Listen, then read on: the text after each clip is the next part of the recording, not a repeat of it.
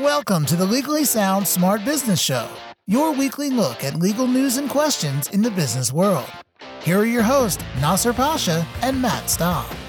All right, welcome to our business law podcast where we cover business in the news and add our legal twist. My name is Nasser Pasha, And I'm the co host of this show. and And I'm we have another co host as well. gosh, And you are.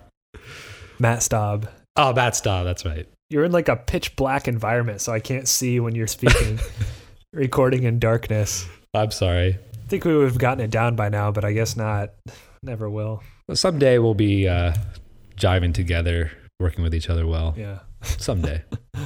So I feel like I just talked about this on the podcast, so forgive me, listeners, if I did. But the spot that I go usually go to to fill up my gas is right across the street from a Radio Shack, and I think it's pretty funny because I thought all the Radio Shacks were shut down, and that's I guess what we're talking about today. And regardless of whether the store is doing well, which it isn't, I recognize the name as a very important name, and that's kind of what's going on in this bankruptcy auction is they're segregating the company name and intellectual property are they're going to sell it off separately from everything else stuff like the the store leases etc expecting to get 20 million dollars for it which you know at its prime radio shack was worth well over that but you know after they sell that name and the the ip it's probably a i guess you have your inventory but it's probably a pretty undesirable leftover of assets especially those especially those leases yeah, let's say that you buy, first of all the bids start at 20 million, right? So let's say that you're a company and you buy Radio Shack the name for 20 million plus.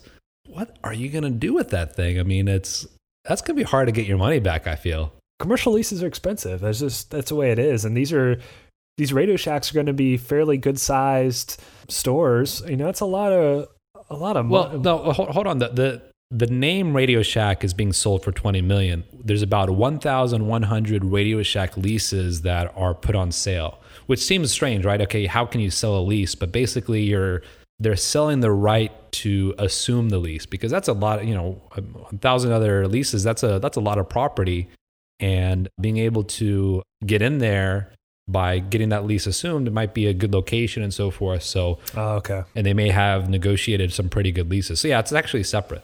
Oh, sorry. I, I wasn't. I heard you talking about something. I just assumed you were talking about the leases. So Uh, actually, I, I assume the same thing every time you talk. I just assume you're talking about leases.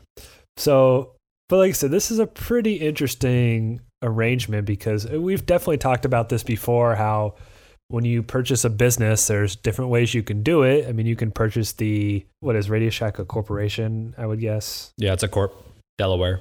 You know, you can purchase the stock, you can purchase the assets. There's, there's different ways of going when you, when you buy a business, quote unquote, there's different ways of going about it. So, regardless of whether there are value in some of these spaces that they've leased out. I mean, I think Radio Shack does say, you know, our value is in this name. And this rolling back to my story, I, you know, I, I agree with it. Is I saw the name Radio Shack and it still means something to me. Like I know what that is. I, I mean, I would never probably go there because I just would shop on shop online. But it's not a shock to people that brand names can have significant value. See, that's what's weird is that once someone buys that name, they won't be Radio Shack. They don't. They can do anything they want. They can open up a grocery store under Radio Shack. I suppose. I mean, I guess it depends upon the the limits between the trademark rights of that particular brand name. Yeah. Point is, is that I just don't get what they're going to do with it. I mean, even if you put up a website, assuming the RadioShack.com comes with that, which I would assume it does, because in theory, the the brand name could be separate from the domain name because the domain name is a separate asset. Well, anyway, I mean, I'm sure whoever buys it will see. Their biggest shareholder is the one who's going to bid on or wants to is allegedly the one who's going to bid on this. Oh, you're right. So maybe maybe they just want to resurrect it. That's very possible. You're right. That's probably most likely. It has to be something along those lines because, like you were saying, it's yeah. What are you going to do with that?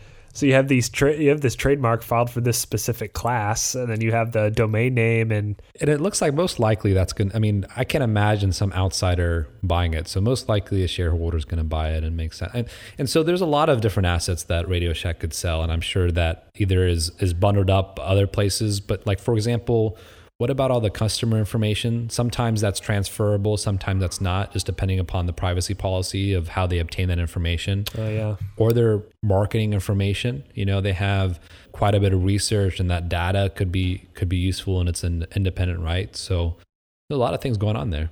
Yeah, because it, all it said was the company name and intellectual property, which I mean, the name is intellectual property, right? It's so Yeah. yeah. What is intellectual property could be many things. You know, I don't really know what that includes. Why don't we just bid on it? Yeah, and let's just wait and see what we get.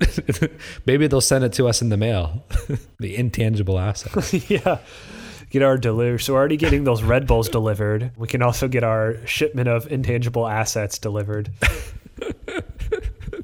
Uh, I hope they have uh, overnight delivery though. Yeah. I just went to radioshack.com and like one of the like the stuff they're selling on their front page is just useless. Useless. 9 volt batteries. I'm sure they're selling the inventory too. Yeah. The first spot I worked for was a farming supply store and after a few months it was announced that they were going out of business, but a new place was set to open up immediately after like essentially immediately after the store closed down or soon thereafter and you know one of the employees there who'd worked there a long time was considering just buying all the assets or all the inventory and then reopening with a different brand so a lot of the things that radio shack probably has are things that people would buy just maybe they're not the most i don't know how many 9 volt batteries you're selling but it's No, you're. right. I don't know what it is. There's just a weird stigma behind Radio Shack. Like I'm looking at these things, and you're right. They're all things that I would buy, but I would never. I don't just don't feel like buying it from them. I don't. I don't know what it is. well because you just buy everything online pretty much nowadays or not you but just a lot of people Yeah, I'm just gonna buy it for 20 million, so I can shut it down. shut it down good purchase Shut it down. good write-off for the year also, good write up. I, I'll write about it. offset your capital gains That's right. no joke i went to radioshack.com and my internet crashed so Great. not saying that had to do with it.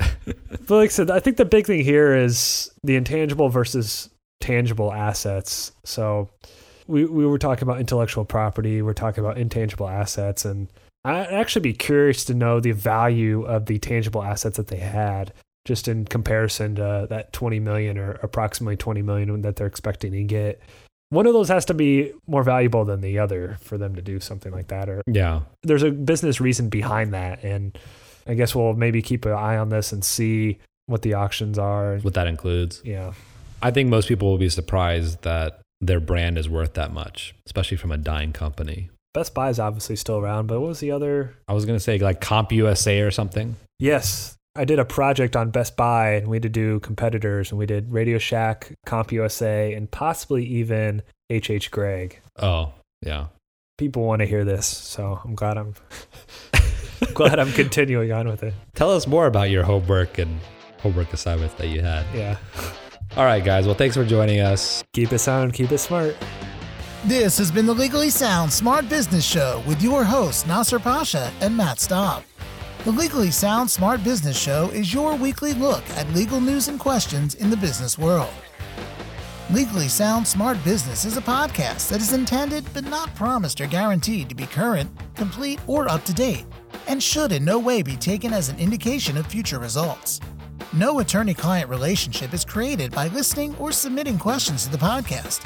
The podcast does not constitute legal advice, but rather is offered only for general informational and educational purposes.